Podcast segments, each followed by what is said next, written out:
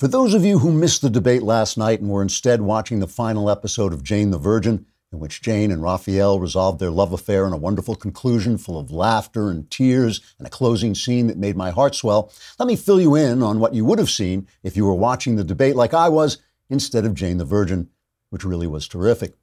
At the debate, there were a lot of Democrats standing on a stage, apparently, and I think one of them was Joe Biden or somebody. And then there were some other people, and they were all telling us about the great things the Democrats were going to do as soon as they could get their hands on all our money and how that was going to cut costs. Although not for us, of course, because all our money would be gone, but at least everything would be free for someone else who snuck into the country illegally. But not in a breaking the law sort of illegally way, but in a different illegally way where we have to give them stuff because otherwise we'd be mean, and that's not who we are for some reason.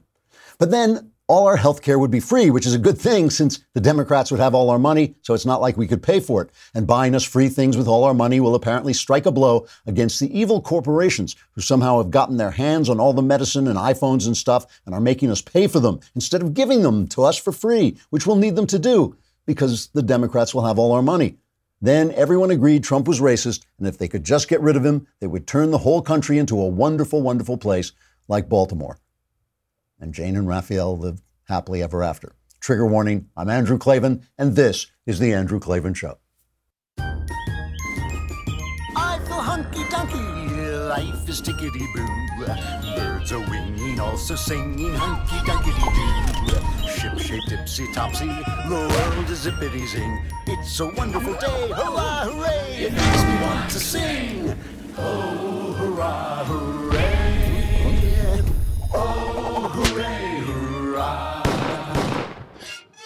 You know, in the old days, leftists used to call themselves progressives. And then when people found out progressivism didn't work, they called themselves liberals. And then when people found out liberalism didn't work, they called themselves leftists. And then when people found out leftism didn't work, they called themselves progressives again. And all in all, I actually prefer the term progressive because it reminds me of other progressive things like emphysema and rheumatoid, arthritis. And in fact, the reason leftism always wins over the long run is because it is a progressive disease. It's a form of slow cultural death. It puts an end to the making of things and supports the taking of things. The wealth of the makers is spread around so that making is no longer incentivized and taking is, and you get a generation or two of divvying up the spoils created by your predecessors. Then you go broke, stagnation overwhelms you, you you're gone, and after a few centuries of darkness, a new free society rises up to start making things again that's a 10 second history of Europe after the world wars. And there usually are two big arguments used to sell progressivism. Argument one, they have stuff, we want stuff, we should take their stuff. And argument two, makers are mean, takers are nice. Now, that second argument actually has some truth to it. Makers aren't always the nicest people the settlers of lands, the builders of nations, the creators of factories, the inventors of machines, and even the creators of art, like me, usually have a pretty tough streak in them that allows them to kill the indigenous population, or take charge of other people, or exploit the workers, or simply tell all the naysayers and time wasters to buzz off and leave them alone so they can do their jobs. Those who benefit from the lands they settle and the nations they build and the factories and machines and art they make, they can call them, tell themselves that they're nice because they just live off what the makers made. And in order to prove how nice they are, they pillage what the makers made and they spread it around to other people. And then that becomes the token of success. So they begin to compete who can be the nicest, who can pillage the most and everything falls apart. That's civilization for you. It's not made to last. It's made to grow and live and die like people do. Yesterday, watching the Democratic debates, I saw candidates trying to take more and more from less and less, spreading around the wealth of a country already so deeply in debt, our children's children won't be able to pay the debt off. And even to me, these t- takers sounded nicer, kinder, more compassionate than Donald, Donald Trump, who, let's face it, sounds mean like a maker of things. So that's the choice between us. Are we still American tough guys who want to build and make and head out into space and conquer space? Or are we going to nice ourselves to death? Let us talk about it. First, we will talk about Ring. Ring has a mission, and their mission is to make neighborhoods safer. You probably know about their smart video doorbells and cameras. They protect millions of people everywhere. They're great. Guy comes to your door, no matter where I am, I can see that person on my phone and talk to him and ask him questions, ask him why he's there, what he wants, what he's doing there, and either let him in or let him tell him what to do or get rid of him or call the cops, right? Ring helps you stay connected to your home everywhere, anywhere you are in the world. So there's a package delivery, a surprise visitor, you'll get an alert and be able to see, hear, and speak to him. That's thanks to the HD video and two way audio features on Ring devices. And they also have a motion activated floodlight cam, which turns on the floodlights if somebody enters your property. As a listener, you have a special offer on a Ring starter kit available right now with a video doorbell and the motion activated floodlight cam. The starter kit has everything you need to start building a ring of security around your home. Just go to ring.com slash Klavan. That's ring.com slash Klavan. Anyone comes near you, ask him, how do you spell Klavan? If he knows, just open fire. K L A V A N. That was a joke. Uh, all right, we're going into the Klavanless weekend, but let us discuss uh, this second round of the second debate. It was a little more exciting than the first one. You know, it's funny. I think a lot of, uh, just my take, I was watching some of the Democrats reacting, by the Democrats, I mean the press, uh, reacting to the debate. And I think they have this sinking feeling. There is this idea that the, I, the, the left wing ideas that people are talking about, the people who are being rational, the people who are being uh, reasonable and don't want to spend all our money and don't want to offer people all this stuff that we can't pay for and that wouldn't work and that would take our freedoms away. Those people are the second tier candidates. It's the Elizabeth Warrens and the uh, you know Bernie Sanders who are in the lead, and then there's Joe Biden. And Joe Biden is in this weird position in that people like him because he looks normal, he represents normalcy. He's been around for 150 years, so he not he's a swamp creature. He's he just is basically saying, "You can trust me. I'm your old pal Joe." Uh, and even though he's obviously stands for nothing, he caves in whenever he's under pressure. He judges the audience, he judges the voters without really having any principles to bring to bear. Even so, he reminds people of, of norm- normalcy. But he's kind of dull and a little bit doddering, and no one knows, you know, whether to believe anything uh, he says or not.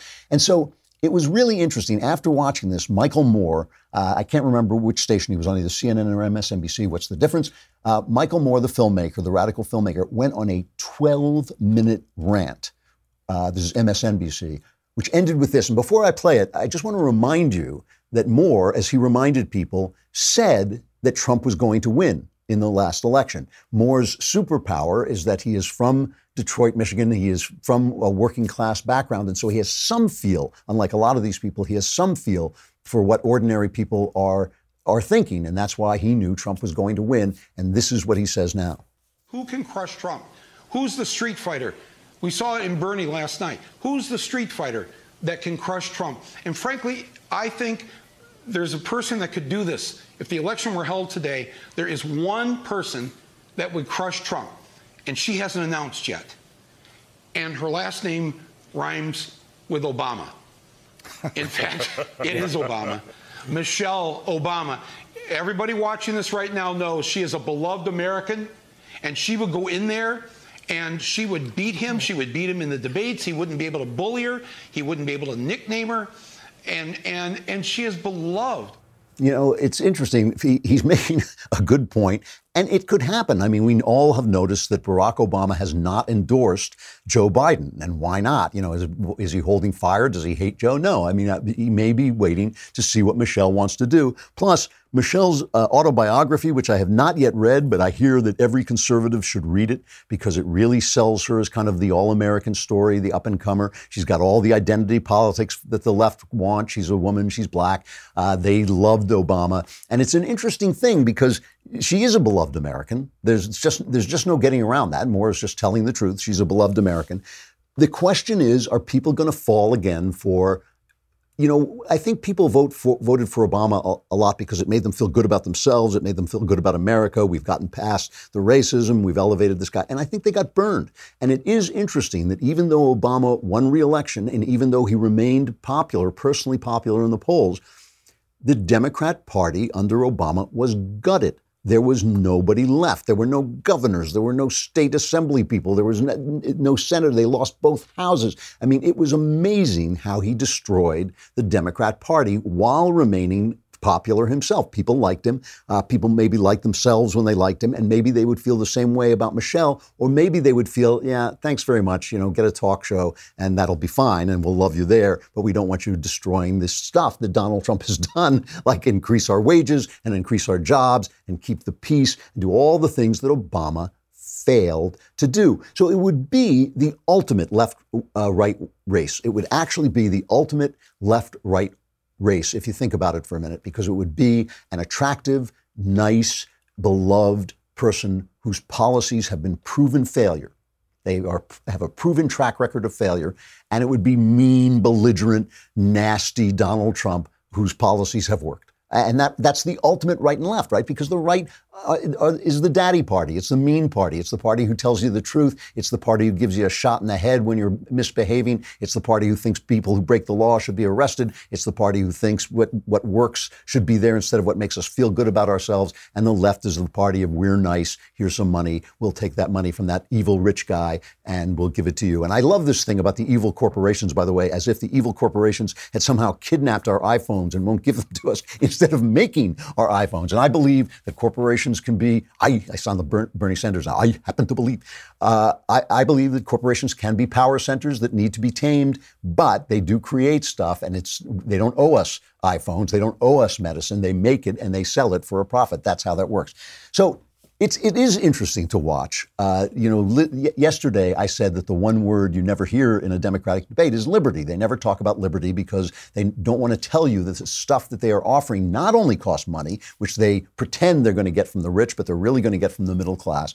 They not only uh, they don't want to tell you that, but they also don't want to tell you that it costs your liberty. Everything the government gives you comes at a price of your liberty. Everything the government controls means they have control over you. This is why universities are the way they are. Universities take federal money and they can't say or do things that they want to say or do. Same thing with churches. Some churches, once you are in debt, once you take the king's shilling, you belong to the king. So Liz Peek at Fox said there's another word, there's another word that no one uttered at last night's or e- either of the uh, Democratic debates, and that word is growth. They're not talking about building stuff. And Trump tweeted this too. Trump tweeted the people on the stage tonight talking about the debate and last night we're not those that will either make America great again or keep America great. Our country now is breaking records in almost every category, from stock market to military to unemployment. We have prosperity and success like never before. And these are not the guys who are going to do it. And they're not. They're talking about taking from what was built and giving it to you. You know, you didn't build it, but here's the money. And, and remember, this is the thing that all of this wealth that this nation had until my generation came along and pillaged it, all of the wealth the nation had was built by the people before. It was built by people who were free to build. It was built by people who could put up the Empire State Building in nine months instead of going through regulatory agencies for 10 years. It was built by people who were free, and all that freedom has drained away as these people take and take and take. So let's take a look at some of the stuff that was going. As you'll remember last time,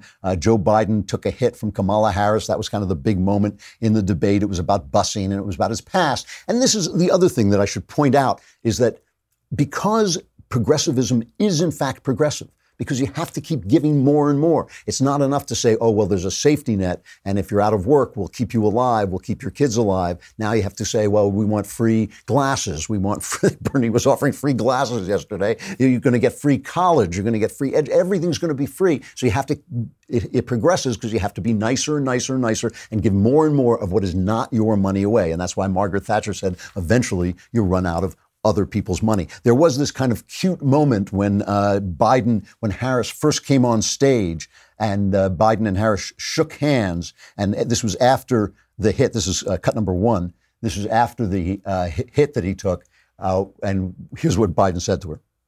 From California, Senator Kamala Harris.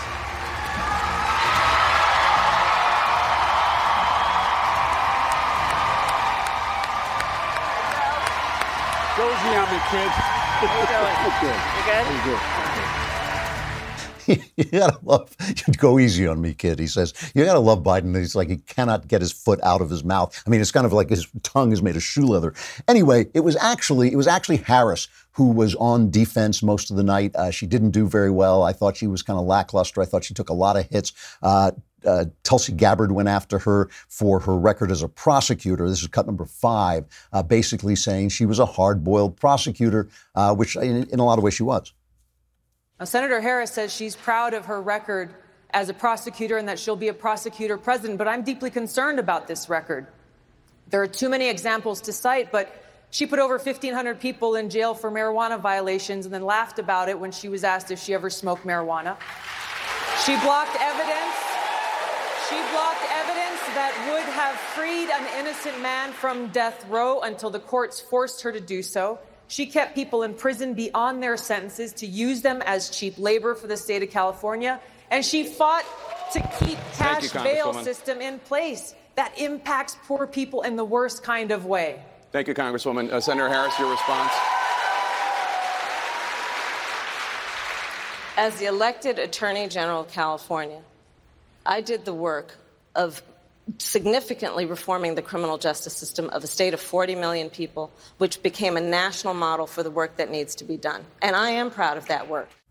Her, her real, real response came afterward with Anderson Cooper and was really dismissive, and I thought was a big, big error, a big mistake. I don't know how many people were watching it. The debate's ratings were pretty low uh, after the first debate, but she made this kind of dismissive remark that I thought made her look like who she really is. Uh, this is cut number six. This is going to sound immodest, but I'm obviously a top tier candidate. And so I did expect that I would be on the stage and take hits tonight because there are a lot of people that are trying to make the stage for the next debate. Yeah, it's do, the- for a lot of them, it's do or die. Well, yeah, and especially when people are at zero or one percent or whatever she might be at. And so I did expect that I might take hits tonight. Um, but you know, listen, I think that um, this coming from someone who has been an apologist for uh, an individual, Assad, who has murdered um, the people of his of his country to, like cockroaches. Um, she who has embraced and been an apologist for him in a way that she refuses to call him a war criminal. Um, I, I can only take what she says in her opinion so seriously, um, and so I, you know, I'm prepared to move on. You know, nowadays there are so many different types of cars on the road. There's just no way the auto parts store can stock everything. People go to these auto parts stores. It's really true. They go to them because they feel they have some expertise that they don't have, and it's not really the case. If you go to rockauto.com, you can do the whole thing, get your auto parts from the convenience of your home, from the convenience of your computer. RockAuto.com is a family business serving auto parts customers online for 20 years. If you go to rockauto.com to shop for auto and body parts from hundreds of manufacturers, they have everything from engine control modules and brake parts to tail lamps, motor oil, and even new carpet. Whether it's for your classic or a daily driver, get everything you need in a few easy clicks delivered directly to your door. The RockAuto.com catalog is unique. It's remarkably easy to navigate. Uh, and best of all, the prices of at RockAuto.com are always reliably low. And they're the same for pros- professionals and do it yourselfers. Why spend up to twice as much for the same parts. Amazing selection, reliably low prices, all the parts your car will ever need at rockauto.com. Go to rockauto.com right now and see all the parts available for your car or truck. Write Klavan in their How Did You Hear About Us box so they know we sent you. you know, how do you spell, how are you going to spell Klavan for crying out loud? It's K L A V A N. There are no E's in Klavan. I just make it look this easy. Rockauto.com. So, again, this competition to be nice includes the criminal justice system. When uh, Kamala Harris was a prosecutor, certainly when Joe Biden was passing tough on crime bills that he keeps get hit hitting on hit, hit for, uh, there was a lot of crime. A lot of crime. The Supreme Court had been liberal for a long time. The uh, suspects and perps had been given all these rights that made it harder and harder for the cops to get the evidence they needed to convict them. And the cities went down the drain. They all were like Baltimore. They all became what cities, what left wing cities are becoming now. And so there are all these tough on crime bills, these things where they say, oh, you know, it was mass incarceration, as I keep saying. It wasn't mass incarceration, it was incarceration one person at a time. And so now, because progressivism is progressive, it's progressively nicer and nicer and nicer until the making of things stops, until the uh, securing of borders, the being tough on crime, until all that goes away. Now people are defending what they did to stop the plague of crime that made cities unlivable. That's what they're doing. Uh, Cory Booker, Spartacus, uh, went off on Biden about crime. Well, let's have a have that cut about his the fact that Biden was part of being tough on crime. This is a crisis in our country because we have treated issues of race and poverty, mental health and addiction with locking people up and not lifting them up. And Mr. Vice President has said that since the 1970s, every major crime bill, every crime bill, major and minor, has had his name on it. And, sir, those are your words, not, not mine. And this is one of those instances where the house was set on fire and you claimed responsibility for those laws. And you can't just now come out with a plan to put out that fire. We have got to have far more bold action mm-hmm. on criminal justice reform, like having you, true marijuana justice, which means Thank that we you, legalize Booker. it on a federal level Thank you, and reinvest the profits in communities you, that have been Booker. disproportionately targeted by Vice President marijuana Biden, Vice President Biden. That, that is amazing. I, I love these uh, left wing phrases. We lock them up instead of lifting them up. I mean, you you know what these people did these these criminals do i mean you know that i don't have to recite the horrible crimes that took place the the kinds of things that happen in uh, in crime-ridden neighborhoods, and they happen, you know, they happen to people of color. It's not just people of color who commit some of those crimes; it's people of color who suffer from those crimes, and somehow those victims disappear because we've got it. We can't lock these people up. These people who rape and murder people, we can't lock them up. We've got to lift them up. You got to lift up that racist. You know, you got to lift up that murderer, that gunman, that gangster. I mean, it's an amazing an amazing lack of reality. It's, but it's the imagination of niceness. They are going to make you nice. They are going to make you good. They are going to justify you. It really is. It really is incredible. Biden had a fairly decent response. Biden is being credited with having a good night. I, I thought he's. I just think he's a dullard and kind of a dope at this point. But they, a lot of uh, people who were watching thought he had a better night than before, which I guess he did. But here's Biden's response to Cory Booker. The fact is that the bills that the president, that excuse me, the future president here that, that, that the senator is talking about are bills that were passed years ago and they're passed overwhelmingly. Since 2007, I, for example, tried to get the crack powder cocaine totally d- disparity totally eliminated. In 2007, you became mayor. And you had a police department that was, you went out and you hired Rudy Giuliani's guy. You en- engaged in stop and frisk. You had 75% of those stops reviewed as illegal you found yourself in a situation where three times as many African American kids were caught in that chain and caught up. The Justice Department came after you for saying you were, you were engaging in behavior that was inappropriate.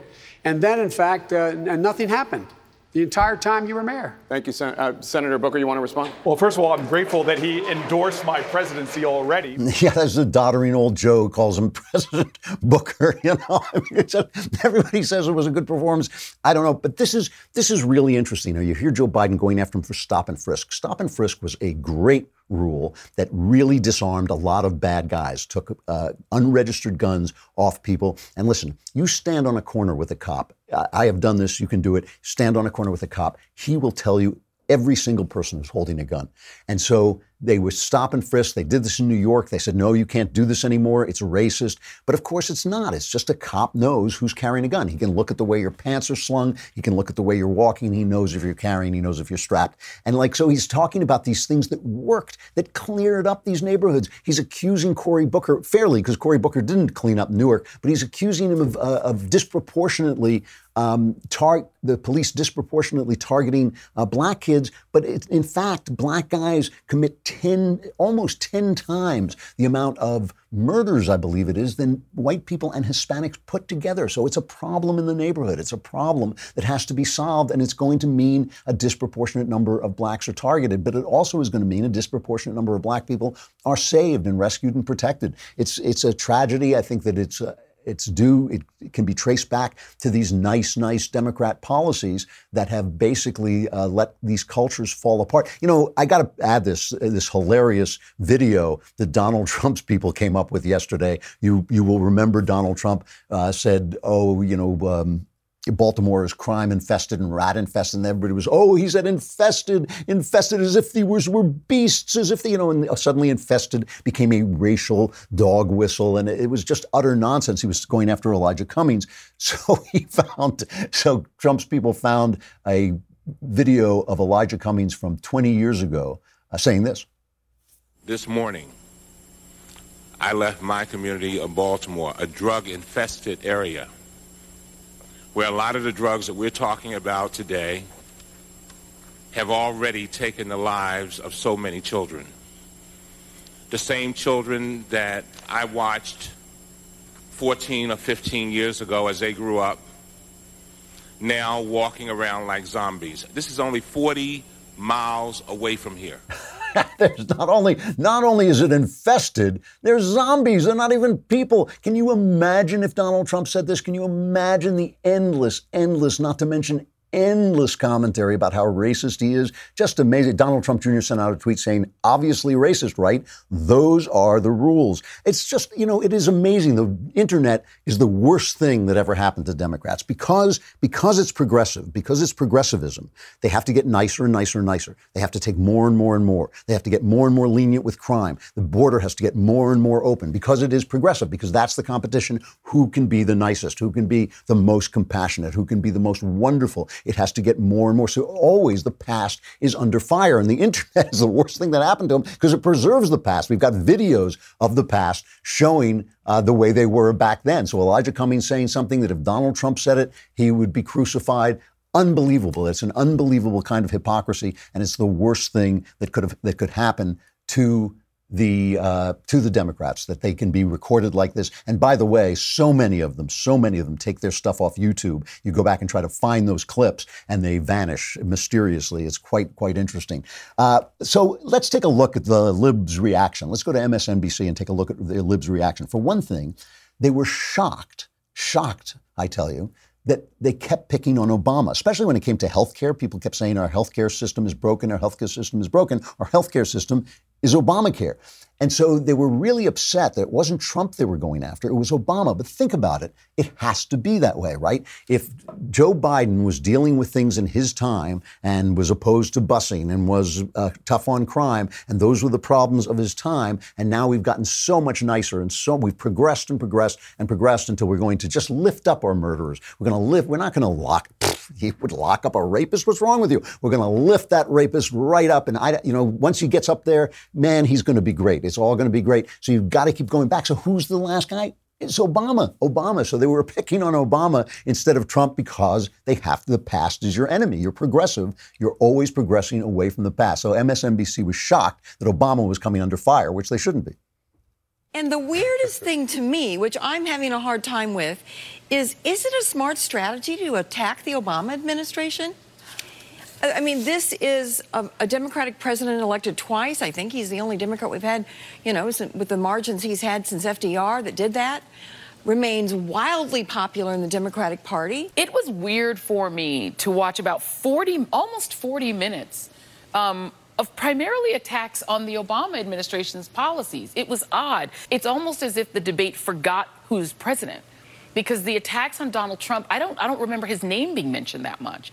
And so it was odd for me for these candidates to debate changes in health care and their different policies on immigration as if Trump doesn't exist. Yes, they were attacking the Obama administration. Yeah, I mean, they were. Yeah. They spent a lot of time doing that. I, I think I if you're a, a, Democratic candidate for president uh, and you spend your precious time on the debate stage attacking uh, the very popular former president, you're, you're not making. I, I think you're not making progress. Yeah, it's interesting, but you you are making progress because you've got to progress. And if you progress, the guy behind you has always been doing wrong. It always has to be, you know, it's the difference between being grateful for your country that has given you all this stuff or always saying that the flaws of the past are somehow, you, have to be paid back for them. People who make stuff, people who make stuff aren't looking backward, they're looking forward. People who take stuff are always trying to make you feel guilty so they can justify taking stuff from you. That is the difference between makers and takers. And finally, you know, MSNBC, same, I think it was the same panel or uh, one bigger panel actually. Um, one of the things they have to do in the end is they have to tell you if you elect Donald Trump, you will not be nice. And that is really the argument we're having. That's why that's why I think Michael Moore is right. Michelle Obama would be a good idea because if niceness is going to win the day, Michelle Obama can play that role. She can also make you feel nice because you're electing a woman and a black person and that'll be, make you feel nice and that's what they're selling. And here you can just hear them say it flat out. It's almost blackmail. Uh, you're racist. You were founded in racism. This country was founded in racism and if you want to get off the hook, you got to vote for us. What needs to happen for white voters? Because it almost sounds like I, when we say, because it's really hard yeah. for, I think, America and Americans to acknowledge that this is a racist country. It was founded exactly. on racism. So, I, so, what needs to happen? And let, let me just say, I yeah. think when, when we put this to white America sometimes, there is this mis- misunderstanding that you can be okay with racism and not be called a racist. And I just, for people of color across the country, it's really hard and to take that. I do think that the, the key to the answer to your question is that there are a lot of white Americans who don't want to think of themselves as Right. racist. Right. And, they- That's and this is why a lot of them voted for Obama.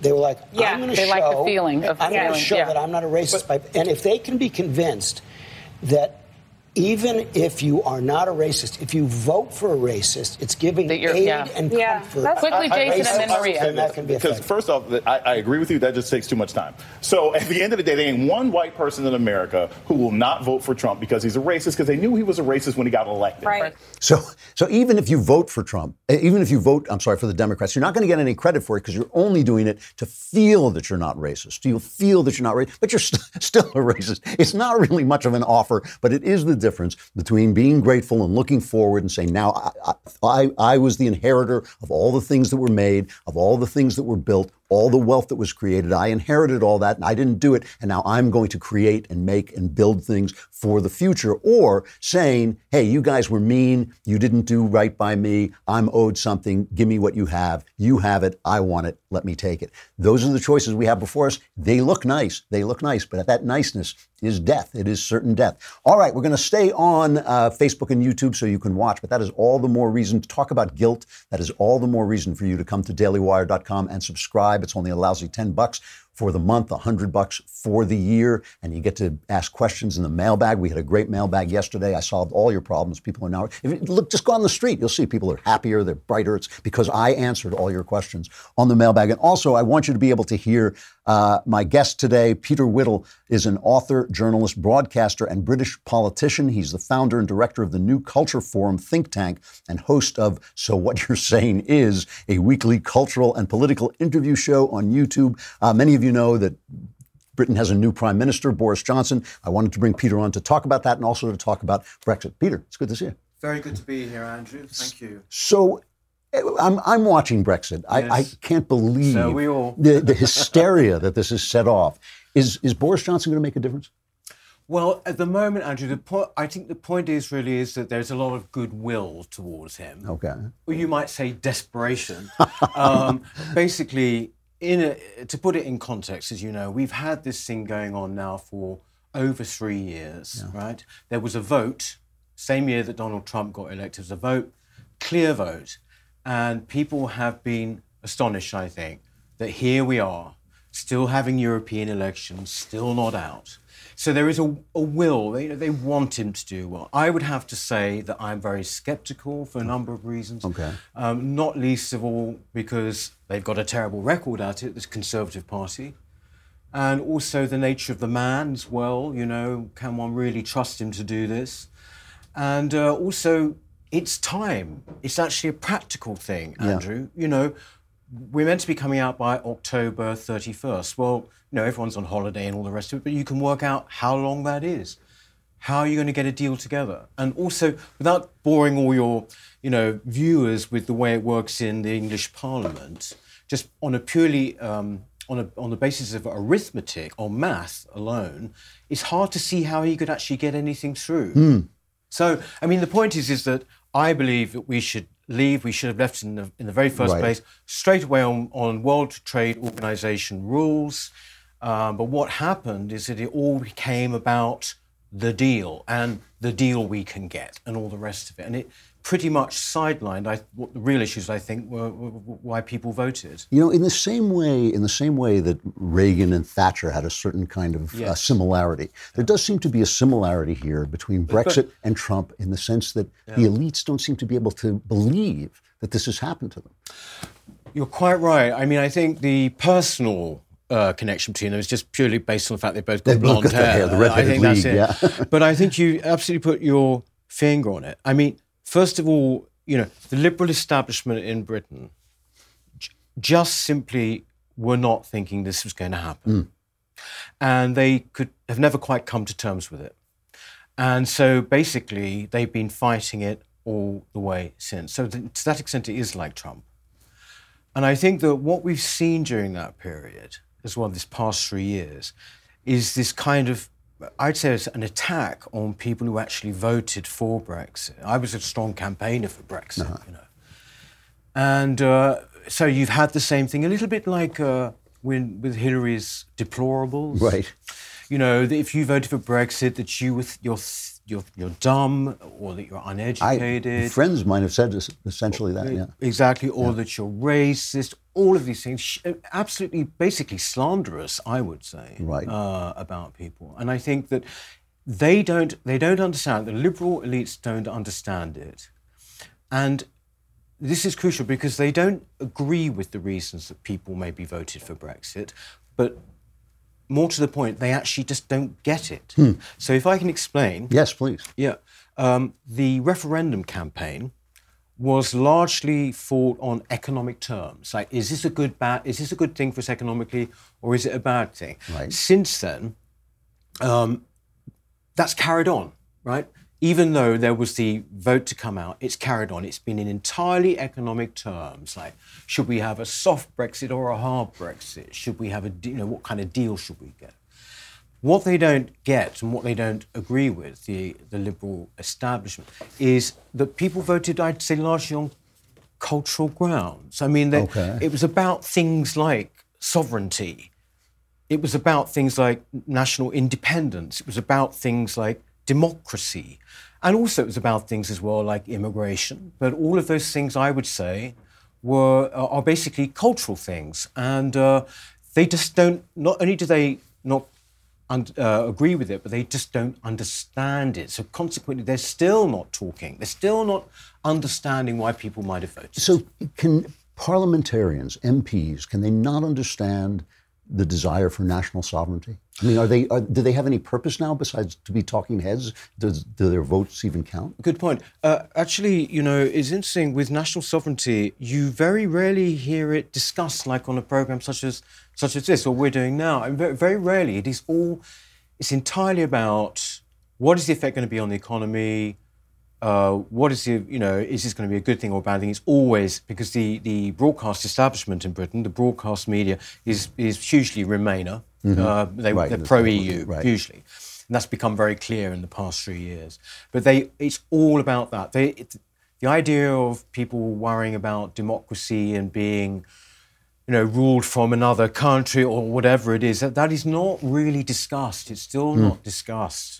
Wow. But, so talk about the culture a little bit because Yeah. one of the things here, especially if you're a conservative and you're on conservative Twitter uh, and you you see news from England Yeah. or from the UK, it's always about oh somebody criticized Islam and was arrested for it. Is it that bad? Is it so bad that you now cannot say go on the air and say look maybe Islam is not compatible with Western civilization? I think the thing is that what we have, which is uh, different to here, I think, because of the, your constitution, simple Right. as that, is that we have um, something now called hate crime, um, which actually is something to do with Brexit too, and that is where basically, uh, you know, if a crime is perceived to also be aggravated by uh, prejudice or Yeah. whatever it is, any of these things, criticism, um, then uh, basically it can be more harshly treated. Um, what you have now is a sort of situation where people say, oh, well, after Brexit, there's been a rise in general hate in society and what have you towards minority groups and everything. Um, um, the problem is with, with hate crime is, is that it is a crime which uniquely requires almost no evidence. yeah, right. It's right. extraordinary. Yeah. And it also requires purely the say so of the person, you know, who's who's supposedly the victim. So as a result, and also if you if you report something like that, then what happens is that it goes straight onto the police statistics. Hmm. You know, so therefore there's suddenly there's this huge rise. In fact, in Ah, fact, when you look at it, actually probably in terms of prosecution it's quite quite small. I would say that on the general freedom of speech thing, when it comes to freedom of speech, there is confusion now about what you can say and what you Really? can't say. yeah, there's Yeah. this general. Which means you don't want to say it. Well, but, but yeah. basically, what people do is they say, uh, they sort of make the calculation. Well, I don't quite know whether this is right or wrong, so I, I'll just stay stay quiet. Um, I think that basically you should be able to criticise any belief system, any Yeah. ideology, and I would always resist any attempts uh, to somehow or other hedge about with that. Well, you're doing this this show, which I watched, and it's really good. The new Thank culture you. forum.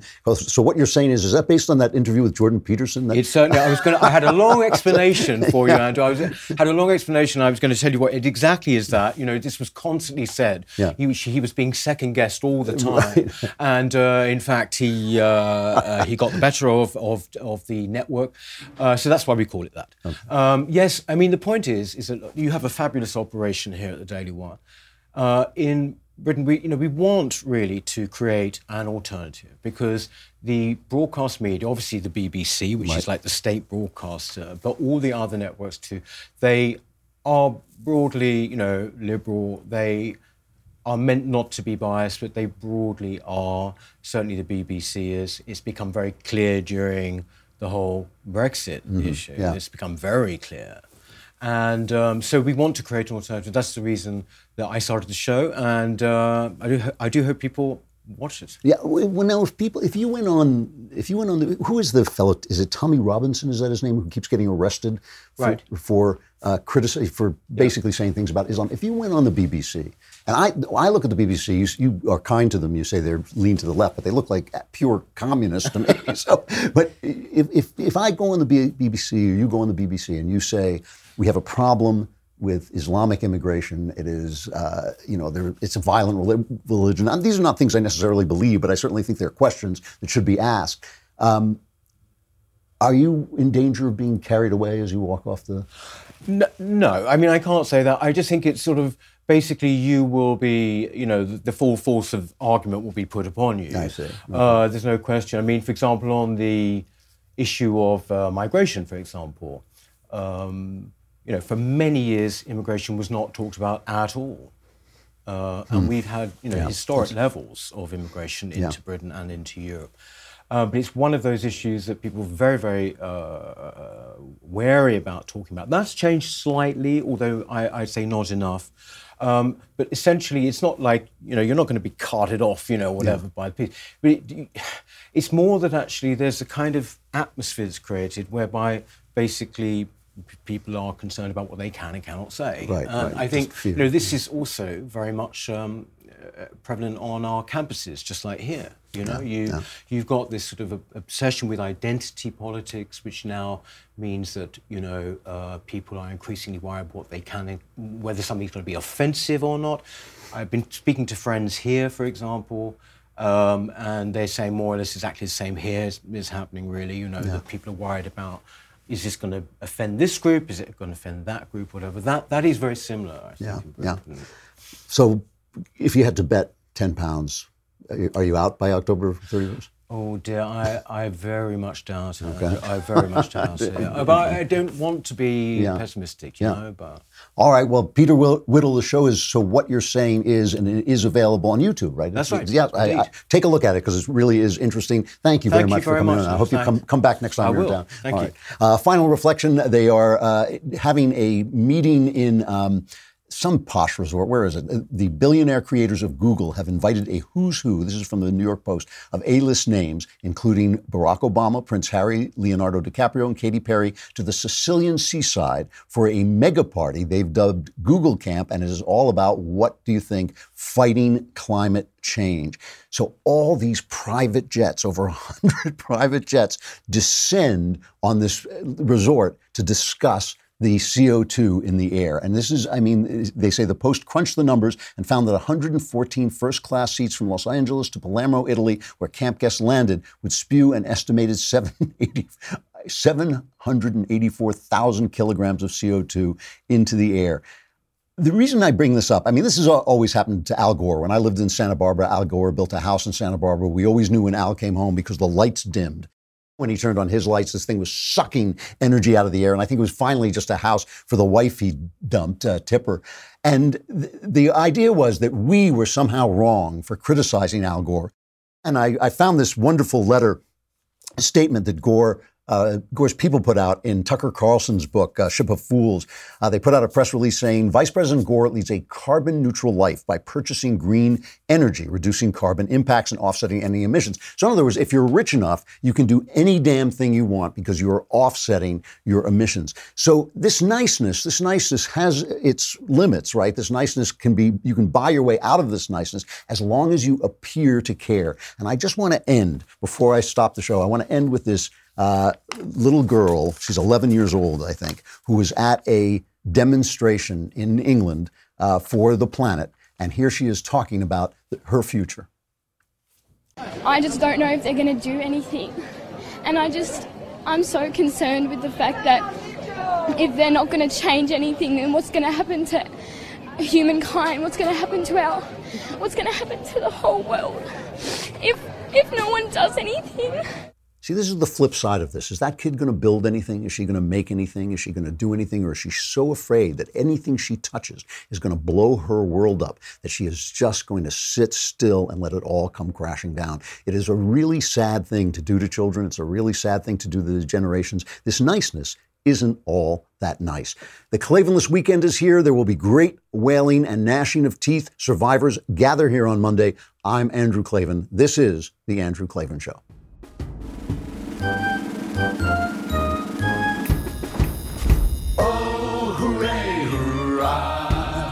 The Andrew Klavan Show is produced by Austin Stevens and directed by Mike Joyner. Executive producer, Jeremy Boring. Senior producer, Jonathan Hay. And our supervising producers are Mathis Glover and Robert Sterling.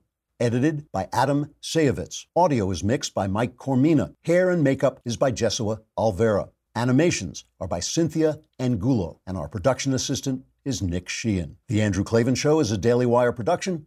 Copyright Daily Wire 2019. If you prefer facts over feelings, if you aren't offended by the brutal truth, if you can still laugh at the nuttiness filling our national news cycle, well, tune on in to The Ben Shapiro Show, where you'll get a whole lot of that and much more. We'll see you there.